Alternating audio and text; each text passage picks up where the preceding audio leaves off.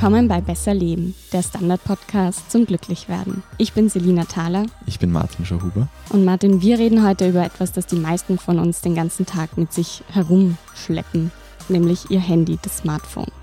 Genau, viele werden uns jetzt auch gerade, oder die allermeisten, werden uns gerade durch das Handy jetzt hören. Und irgendwie gibt es ja so diese Meinung in der Gesellschaft, dass wir eigentlich zu viel Zeit damit verbringen und dass das ein Problem ist. Ist das so? Jein. Also der Wissenschaftskonsens war wirklich auch jahrelang, dass Handys einfach schlecht für unsere mentale Gesundheit sind. Ich hätte das subjektiv auch unterschrieben und ehrlich gesagt, ich bin auch davon ausgegangen, dass jetzt die Recherche für die Folge das alles bestätigt, untermauert und festigt. So, in der Realität ist das Bild ein bisschen differenzierter. Es gibt schon wirklich einen Zusammenhang zwischen psychischen Problemen und erhöhtem Handykonsum oder stark erhöhtem Handykonsum. Da ist aber nicht so ganz klar, was da eigentlich der Grund für das andere ist. Also ob jetzt zuerst die psychischen Probleme da sind oder zuerst der Handykonsum. Mhm. Es ist nämlich schon so, wenn dein Handykonsum heuer steigt, dann geht es dir im nächsten Jahr etwas schlechter. Wohlgemerkt alles im Durchschnitt, weil so wird das erforscht. So lange Folgen hat das? Interessant. So kann man es am einfachsten quasi festhalten. So, mhm. Das eine sagt das andere voraus. Das passt jetzt auch noch ins Bild, das die meisten Menschen, glaube ich, haben.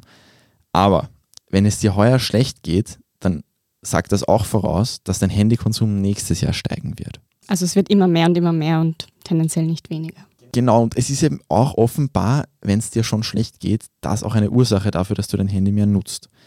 Was viele Studien, die einfach nur abchecken, nutzen Menschen, denen es schlecht geht, ihr Handy viel. Und dann draufgekommen sind, ja, und dann davon ausgegangen sind, okay, den Menschen geht schlecht, weil sie so viel am Handy hängen, zieht das ein bisschen in Zweifel. Es ist eben so, dass so Längsschnittstudien, die da die Ursache auch eindeutig festhalten können, viel teurer sind, viel aufwendiger sind und deswegen sehr viel seltener. Mhm. So, jetzt ist natürlich die offene Frage, ob das eben nicht ein selbstverstärkender Kreislauf dann sein muss. Und was ich auch noch aufwerfen würde, ob es ein sinnvoller Bewältigungsmechanismus ist, sich ins Handy zu flüchten. Es ist sicher der einfachste. Und eine englische Studie kam im November ähm, vorigen Jahres zu dem Schluss, dass es Menschen nicht automatisch schlechter geht, wenn sie viel am Handy hängen, sondern dass das eigentliche Problem ist, dass sie es mehr nutzen, als sie eigentlich wollen. Das ist das, was sich für die Menschen offenbar problematisch anfühlt und weswegen es ihnen dann auch schlecht geht.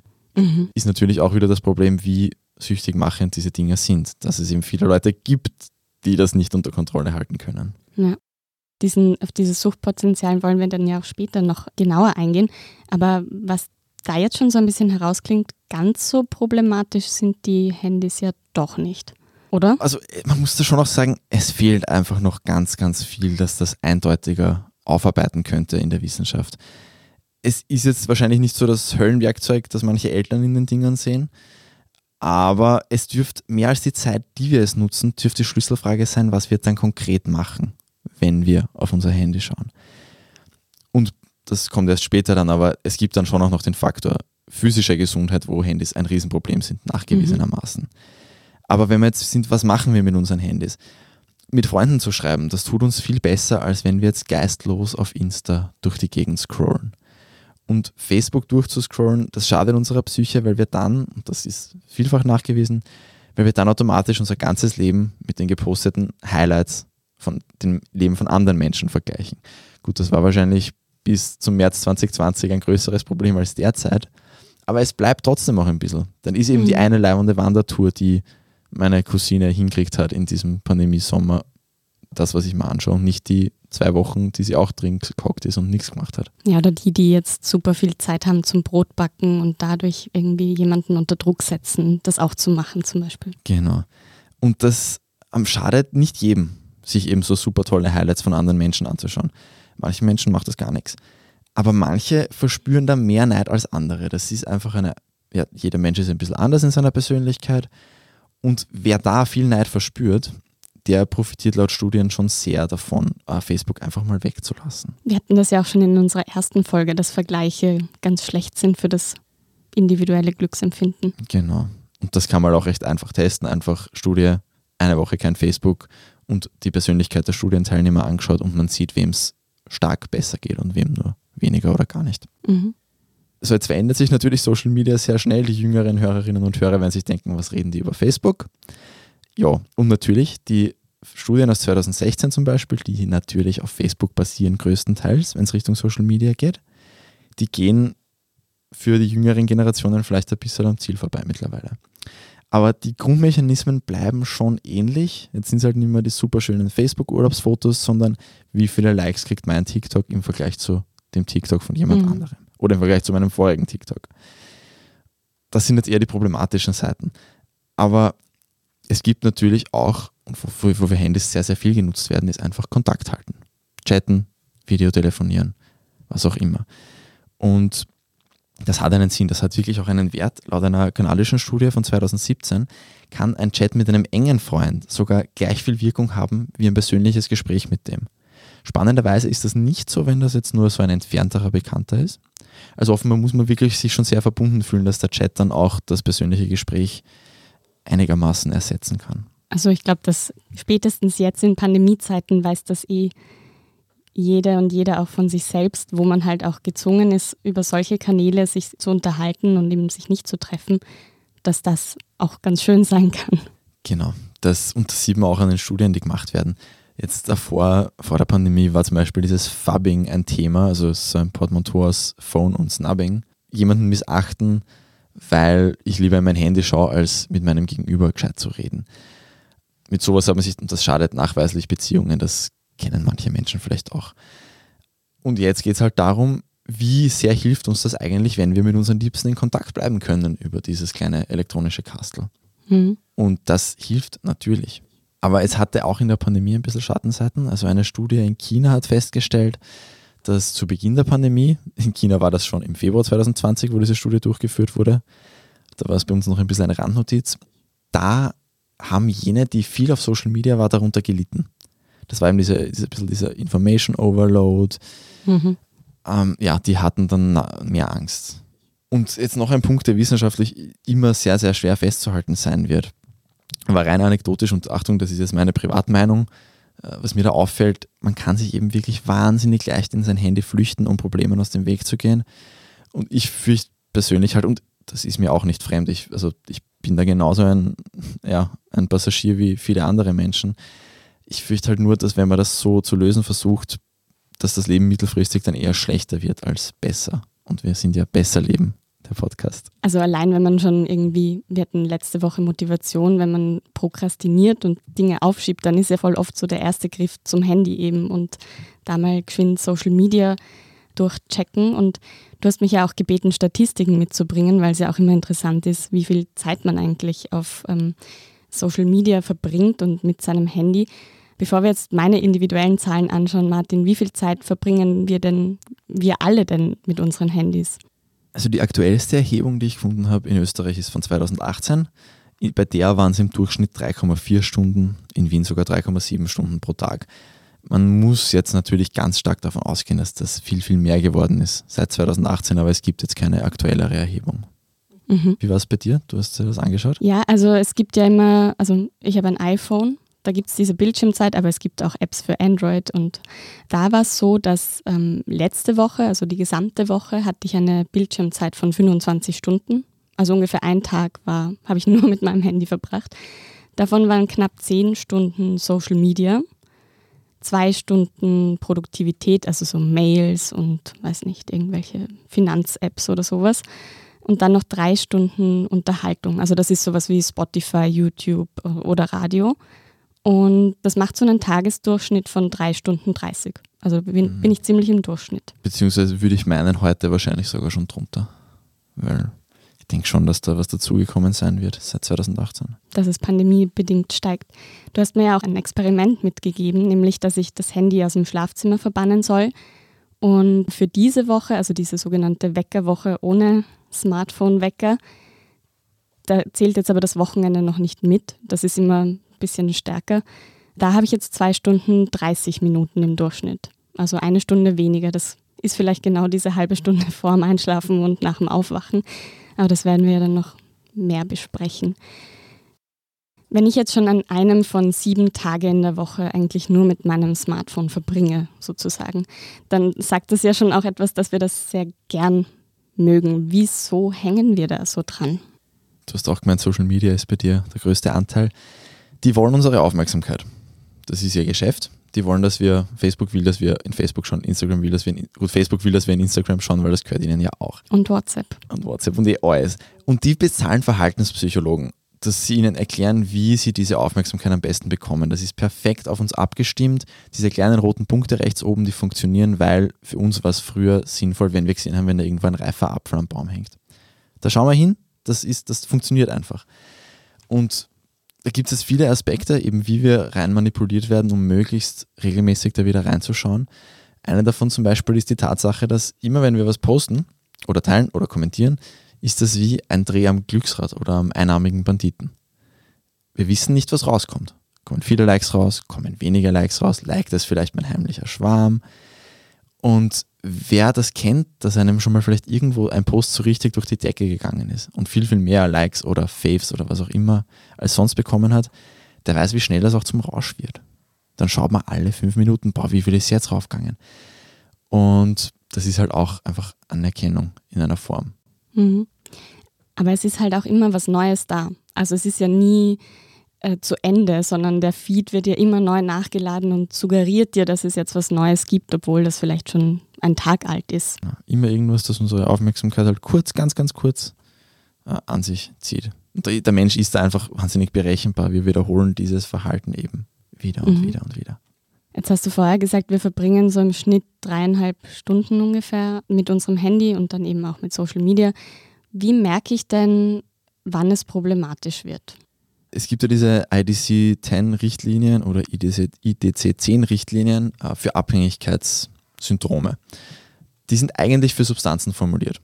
Aber es gibt da sechs Kriterien, von denen man drei erfüllen muss, dass es als Abhängigkeitssyndrom oder wie wir einfach sagen, als Sucht gilt. Ähm, da kann es ja jeder auch einmal mitdenken, wie viel er oder sie erfüllt. Das erste ist der starke Wunsch, etwas zu tun. Nummer zwei, Verlust der Kontrolle über Zeit und Ausmaß. Das ist, glaube ich, das, was wahrscheinlich 90 Prozent der Bevölkerung beim Handy abhakeln würden. Check mal kurz und dann ist eine Stunde vorbei. Genau. Entzugserscheinungen. Das hoffentlich noch nicht so. Der Toleranzausbau, also dass man einfach immer mehr braucht, um den gleichen Effekt zu kriegen. Nummer fünf, das Ignorieren von alternativen Beschäftigungen. Und Nummer 6, weiterer Konsum trotz negativer Konsequenzen. So, jetzt ist das natürlich ein bisschen komplexer, weil wenn ich in Messenger schaue, hat das ja auch einen sozialen Grund und ist das ja auch sozial sinnvoll, weil ich halt mit meinen Freunden schreiben will und vielleicht fragt er wer was, ja, was auch immer. Aber es kann natürlich auch schon problematisch sein, bevor es jetzt diese drei von sechs Kriterien hat und eine diagnostizierbare Sucht wäre. Ich würde das ehrlich gesagt einfach simpel halten und mich einfach fragen, tut mir die Zeit, die ich am Handy hänge, gut? Da sind solche Apps super, dass man das mal, so wie du dir das jetzt angeschaut hast, dass man das mal hinterfragen kann. Ist das ein guter Einsatz meiner Zeit? Und auch hinterfragen, ist es eine bewusste Entscheidung, das Handy herzunehmen oder ist es einfach ein Reflex? Bei mir, wenn ich in eine U-Bahn-Station komme und, nicht, und, und allein unterwegs bin, unter Garantie habe ich schon das Handy in der Hand. Mhm. Und jetzt nicht, leider nicht nur, wenn ich U-Bahn fahre. Die Grundfrage ist am Ende eben, will ich das wirklich? Und eben wer das einmal ernsthaft hinterfragen will, der sollte sich einfach bei iPhone musste ich nicht einmal eine App holen. Ich glaube, aktuellere Androids haben es auch schon. Einfach mal schauen, wie viel verwende ich mein Handy und wofür verwende ich es. Ja. Ich finde, was da auch hilfreich ist, also was ich zum Beispiel eingeschalten habe, ähm, du kannst ja auch bei Instagram zum Beispiel so eine, ein Limit setzen. Ähm, da habe ich, glaube ich, von, ich weiß nicht, ich glaube 45 Minuten und vom iPhone selber dann aber eineinhalb Stunden. Also Instagram gibt mir quasi nach 45 Minuten so eine Benachrichtigung. Und beim iPhone ist es dann so, dass es wirklich auch sagt, okay, willst du jetzt noch eine Minute länger oder noch eine Viertelstunde oder willst du das Limit einfach ignorieren? Mhm. Und das ist schon zumindest so ein bisschen eine Kontrolle, dass man das in Schach hält. Es kommt auch noch dazu, dass das Hirn eigentlich Pausen bräuchte immer wieder und die kriegt es nicht, wenn es da auf Social Media unterwegs ist, weil es ist immer eben kurz schauen. Es ist immer ein ganz, ganz kleiner Dopaminschub, weil man was Cooles sieht oder eine Stressreaktion. Das Hirn kommt jetzt nie so richtig dazu, einmal Pause zu machen. Mhm. Deshalb machen wir jetzt eine Pause ohne Smartphone. Wir sind gleich wieder da. Guten Tag, mein Name ist Oskar Bonner. Wenn man in stürmischen Zeiten ein wenig ins Wanken gerät, den eigenen Weg aus den Augen und die Orientierung verliert, dann ist es sehr hilfreich, wenn man etwas hat, woran man sich anhalten kann. Der Standard, der Haltung gewidmet. Jetzt gratis testen auf Abo der Standard AT.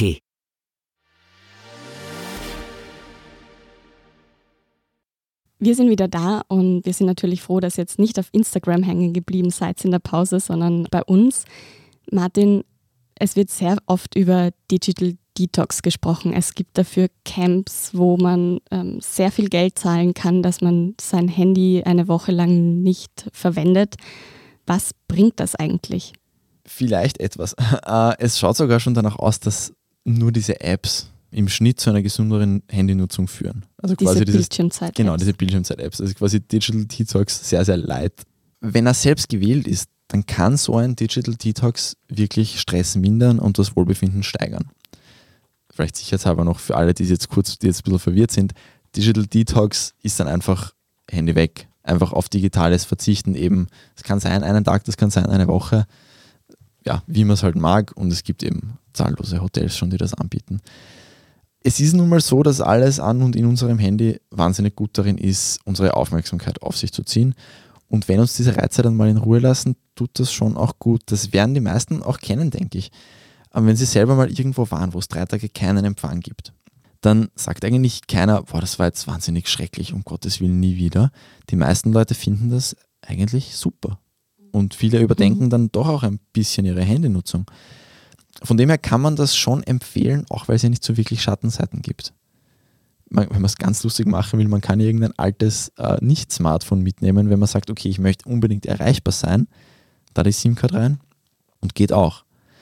Was halt schon wichtig ist und was momentan eben schwierig ist an Digital Detox, dass man trotzdem soziale Kontakte braucht. Und das ist nicht sinnvoll, wenn man die dann alle streicht, nur dass man Digital Detox macht. Mhm. Ähm, von dem her ist jetzt wahrscheinlich nicht der perfekte Zeitpunkt, das zu probieren. Ja, das mag vermutlich stimmen, aber wenn, wenn wir jetzt trotzdem ein bisschen von unserem Handy wegkommen wollen, was sollten wir denn jetzt quasi in dieser Zeit lieber oder besser machen? Gut, das kommt natürlich auch auf das Individuum an, aber für die meisten wird die richtige Antwort sein Bewegung. Am besten draußen. Also das ist einfach das, was am, das ist der kürzeste Weg, dass es einem ein bisschen besser geht wer seine Bewegungsroutinen durch den Pandemieausbruch verloren hat, der hat laut Studien auch ein viel größeres Risiko, depressiv zu werden. Also gerade jetzt eben einfach mal statt einer halben Stunde auf Insta auf der Couch eine halbe Stunde draußen spazieren gehen. Wenn die Sonne scheint, super Jackpot, noch besser. Und ganz ohne Handy. Ja, wenn es geht, schon. Also nicht auch mit Podcast im Ohr oder so. Ich meine, ich will niemandem von unserem Podcast abraten. Ich glaube, das ist auch Sinn der Sache, dass wir so viel Mehrwert liefern, das, was man durchs Handy quasi leidet, übertrifft. Aber es, ist, es hat schon auch einen Wert, einfach einmal ohne dieses Kastel rauszugehen. Mhm. Und manche werden merken, dass dann komplett nervös werden. Und dann ist allerhöchste Zeit, dass man sich auch wieder dran gewöhnt. Oft ist es ja auch dieses, ah, was ist, ähm, wenn mich jemand versucht zu erreichen, ja. das irgendwo auch Stress ähm, auslösen kann. Ja. Und ich verstehe das bei Eltern von Kindern zum Beispiel. Mhm. Aber es kann sich jeder mal fragen, wann er zum letzten Mal wirklich dringend erreicht werden musste. Oder man nimmt es mit, aber ja. schaltet es dafür halt auf Flugmodus und dann halt irgendwann wieder ein oder so und checkt das mal dazwischen. Ja. Oder man schafft es einfach, dass man es nicht aus der Hosentasche nimmt. Also das soll Menschen geben, die auch das schaffen, die die Sonne genießen können, ohne mhm. dann das Handy rauszunehmen. Und ein Foto davon zu machen. Etwas, wo der, wo der Flugmodus ja auch ganz praktisch ist, ist, wenn man schläft. Ich hatte die Hausübung, dass ich ja das Handy nicht mit ins Schlafzimmer nehmen darf. Das war zuerst mal eine Herausforderung, weil ich keinen Wecker hatte. Also musste ich meinen analogen Wecker ausborgen. Wie sieht es jetzt aus mit den Schlafproblemen und den Handys? Die werden ja oft in Verbindung gebracht. Also auch da legen manche Studien nahe, das kommt jetzt wieder ein bisschen zurück zum Anfang, dass nicht wegen des Handys im Bett die Schlafprobleme entstehen, sondern dass Menschen, die sowieso Schlafprobleme haben, dann das Handy in die Hand nehmen. Weil sie ja, sie eh nicht einschlafen. Auch hier ist aber wieder die Frage, ob das nicht die schlechtestmögliche Handlung ist, und Menschen mit Schlafproblemen nicht besser bedient werden, einfach irrigent etwas anderes zu machen. Auch wenn ich natürlich jeden verstehe, der es so macht. Ich bin auch schon öfters einmal nicht so gut eingeschlafen und ja, natürlich ist das das Erste, was man tut. Aber es geht bei dieser Handyproblematik auch nicht nur darum, dann gar nicht einschlafen zu können, sondern um die Schlafqualität, die man hat, wenn das Handy in der Nähe ist. Aber dazu dann gleich mehr. Weil was man sehr genau testen kann, ist, was es mit Menschen macht, wenn sie, so wie du jetzt bei deinem Test, das Handy aus dem Schlafzimmer verbannen. Das ist eine sehr, sehr, sehr gute Idee, ganz klar. Also das wurde zum Beispiel in einer irischen Studie getestet, das kann auch jeder ganz leicht für sich testen. Da durften die Teilnehmerinnen einfach ihr Handy eine Woche am Abend nicht ins Schlafzimmer mitnehmen. Und im Schnitt stieg die Schlafqualität, die TeilnehmerInnen waren glücklicher und sie verspürten mehr Lebensqualität. Und so teuer ist ein analoger Wecker jetzt wirklich nicht. Es ist wahrscheinlich auch gesund, dass man in der Früh mit dem ersten Blick aufs Handy kurz wartet. Mhm. Ja, also das habe ich schon auch gemerkt. Ich kann jetzt nicht ähm, alle diese Punkte, die bei dieser irischen Studie herausgekommen sind, ähm, bestätigen. Aber natürlich greift man einfach auch vom Einschlafen nicht mehr zum Handy und scrollt dann noch durch, okay, was ist irgendwie passiert und dann ist man erst wieder wach oder eben verplempert sehr viel Zeit noch, anstatt zu schlafen. Und in der Früh, ja, also manche haben ja auch ihre Arbeitsmails am Handy. Das habe ich nicht, weil ich ein Diensthandy habe. Das ist, finde ich, schon mal ein Vorteil.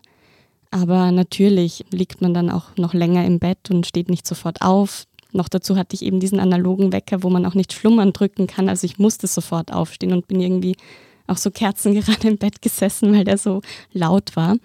Mm, das war schon noch ein Vorteil. Aber dann habe ich mir auch wieder gedacht, na gut, dann bin ich halt aufgestanden und habe dann beim Zähneputzen aufs Handy geschaut. Das war dann halt fünf Minuten später als normalerweise. Ob das jetzt so einen großen Unterschied macht, ist fraglich, finde ich. Ja. Das ist jetzt ein kurzer ähm, Themensprung auch, aber in der Früh ist ganz, ganz großartig, kurz ans Sonnenlicht zu gehen. Sage ich jetzt auch, weil lustigerweise ein Poster unter unserem letzten Podcast auch das von sich aus quasi empfohlen hat und ich das am selben Tag auch recherchiert habe für was anderes. Das ist ganz, ganz toll, aber nur das am Rande. Zurück zum Handy. Wenn man jetzt noch einen Schritt zurückgeht und sich anschaut, was macht das mit meinem Schlaf? Wie gut schlafe ich, wenn das Handy in der Nähe ist? Dann findet man da sehr klare Daten, die zeigen, wenn ich in der Nacht aufwache und da zwischendurch ins Handy schaue, dann ist das absolut verheerend für die Schlafqualität. Und das, okay, das tun jetzt vielleicht viele noch nicht, aber was die aller, allermeisten Menschen tun werden, vor dem Schlafengehen ins Handy starren. Und das senkt die Schlafqualität auch schon deutlich. Und was man eben dann auch nicht vergessen darf, ist, dass das Handy eben so toll darin ist, uns bei sich zu halten. Mhm. Und dann geht man auch später schlafen, als man eigentlich möchte. Und wir wissen aus der Folge 8, dass das eine ganz, ganz gefährliche Sache ist. Wenn man sich das alles anschaut, dann bleibt eigentlich nur ein Schluss. Man braucht eine Abendroutine, bei der das Handy schon vor seinem Besitzer ins Bett geht. Jetzt, was genau man dann macht, ist völlig wurscht. Lesen, schreiben, meditieren, mit Menschen reden. Ganz egal. Hauptsache, es, ist, es schaut, es strahlt einen dieser Bildschirm nicht an. Und es ist da sehr verbreitet, diese Blaulichtfilter.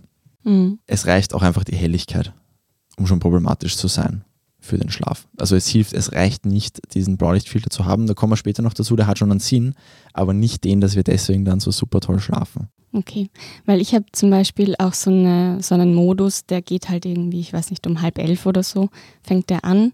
Das ist eben so ein Schlafmodus und der macht dann auch so einen Filter drauf und blockiert Anrufe und Nachrichten. Also es ist wie, als würde das Handy eben schlafen, wie du vorher gesagt hast, und geht weg, steht dann irgendwie auch erst wieder auf um halb acht oder so. Also das habe ich schon auch gemerkt, ist ganz hilfreich, weil man einfach es gibt keine Bings, die einem irgendwie nochmal suggerieren könnten, ah, da ist noch was passiert. Das ist eben auch was, die Schlafqualität, die merkt man ja nicht so direkt. Mhm. Man fühlt sich am nächsten Tag vielleicht ein bisschen weniger fit. Aber ja, es hat eben diesen Einfluss und der ist nicht gut. Weil wir jetzt bei dem Einfluss sind, was gibt es denn auch für körperliche Effekte? Ja, das ist, das ist der große Themenbereich, wo Handys am deutlichsten schlecht und ungesund sind. Es fangen wir mal an mit der Strahlung. Also diese hochfrequente elektrische Strahlung, die wird von der Internationalen Agentur für Krebsforschung seit 2013 als möglicherweise karzinogen eingestuft, da ein Zusammenhang zwischen der Strahlung von Handys und Hirntumoren festgestellt wurde. Aktuellere Studien untermauern das, manche Autoren sind da sogar für eine Hochstufung auf ein Karzinogen, also die höchste Stufe, die es da gibt auf dieser Skala. Und laut einem Fachartikel in Nature, einem der aller, aller angesehensten Journals, äh, gibt es auch einen Zusammenhang zwischen Kopfschmerzen und vermehrter Handynutzung. Das ist jetzt die eine Seite die andere ist auch schlecht. Menschen, die ihr Handy viel nutzen, sind im Alltag unaufmerksamer. Mhm. das ist natürlich auch nicht gut. Ähm, und zwar vor allem dann, wenn sie das Handy so nebenbei verwenden. Wo ich eigentlich angenommen hätte, dass genau umgekehrt wäre. Aber gerade dieses Nebenbei mitscrollen kostet uns total Aufmerksamkeit. Ja, aber das ist doch der Klassiker im Auto, oder? Oder auf der Straße. Also das sowieso. Bei Kindern, ich glaube, das kennen doch viele, oder? Ja, absolut eben allein schon gegen, die, gegen den Laternenmast rennen, weil das Handy in der Hand ist. Und ich meine, über. Handy am Steuer will ich gar nicht reden, da rege ich mich nur auf. Aber no, na, natürlich nicht. Aber das ist Gott sei Dank ja mittlerweile auch strafbar. Aber zum Beispiel, viel Handy haben, heißt das nicht zwingend, dass man ein schlechterer Schüler oder Student ist? Also eine indonesische Studie hat das untersucht, ob sich die Dauer der Handynutzung auf die Noten auswirkt. Das war nicht so. Mhm. Okay.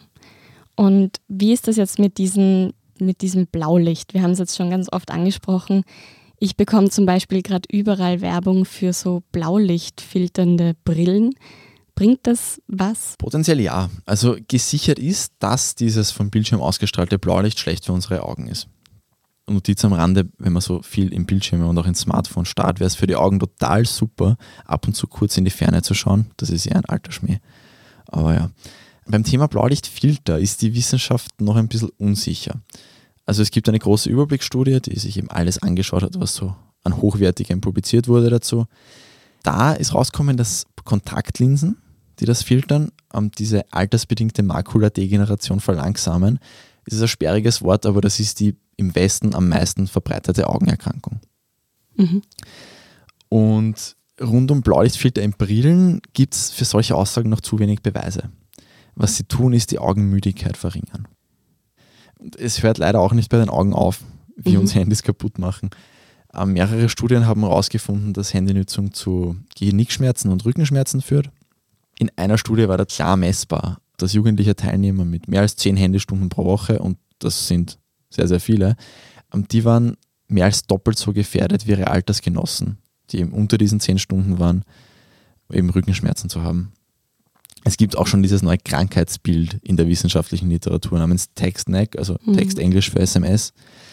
Das sind eben diese Art Nackenschmerzen, die früher erst so ab 50 aufgetreten sind.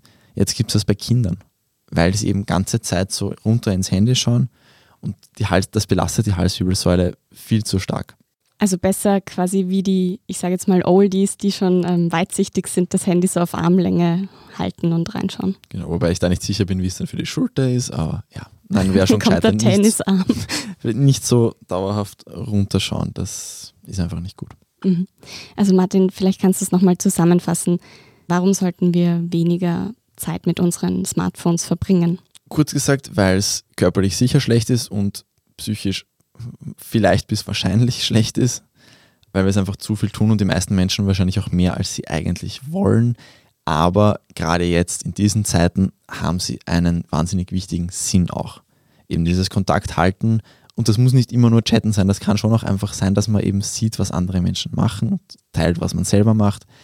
Das ist wichtig. Das sagt auch jeder Wissenschaftler am Ende von diesen Studien. Sie würden nie davon abraten, dass Social Media zum Beispiel jetzt komplett zu streichen. Gut, ganz jeder vielleicht nicht, aber die allermeisten sind da schon sehr vorsichtig. Das ist einfach ein Teil unseres Alltags mittlerweile. Das ist auch okay. Da braucht auch keiner ein schlechtes Gewissen haben. Mhm, Was ich schon sagen würde, hinterfragen. Das Ausmaß sich anschauen. Will man das wirklich? Was mache ich wirklich? Tut es mir wirklich gut? Vielleicht einmal probieren, gewisse Sachen wegzulassen oder weniger zu machen. Und ja, schauen, ob man nicht vielleicht zu einem bisschen gesünderen Umgang findet. Und eben schauen, dass man nicht das Genick immer so runter hat. Das ist echt nicht gesund. Ich, ich, mich betrifft das halt selber sehr stark, deswegen kommt da auch die Emotion rein. Ich habe manchmal Knackschmerzen und das sollte man in meinem Alter nicht haben. Ja, vor allem, weil die ja auch oft dann nach unten ausstrahlen und dann kommen die auch in den Schulterbereich und in den Rückenbereich und das ist alles super unangenehm. Aber was ich mir jetzt auch noch gedacht habe, was wäre diese Pandemie gewesen ohne Smartphones oder was ist diese Pandemie eigentlich immer noch ohne Smartphones? Da ist man zumindest irgendwie verbunden mit seinen Großeltern, Eltern, Freundinnen und Freunden.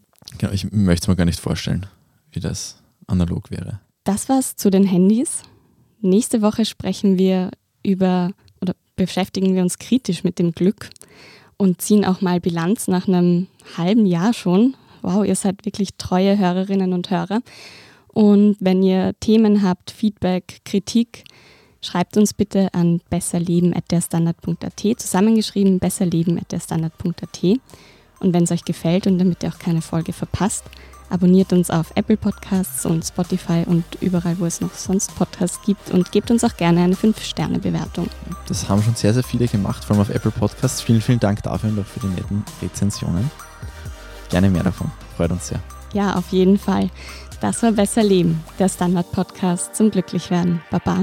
Bis nächste Woche.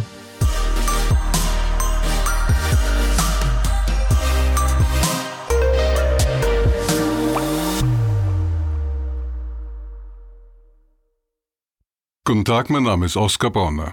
Wenn man in stürmischen Zeiten ein wenig ins Wanken gerät, den eigenen Weg aus den Augen und die Orientierung verliert, dann ist es sehr hilfreich, wenn man etwas hat, woran man sich anhalten kann. Der Standard, der Haltung gewidmet. Jetzt gratis testen auf Abo der Standard.at.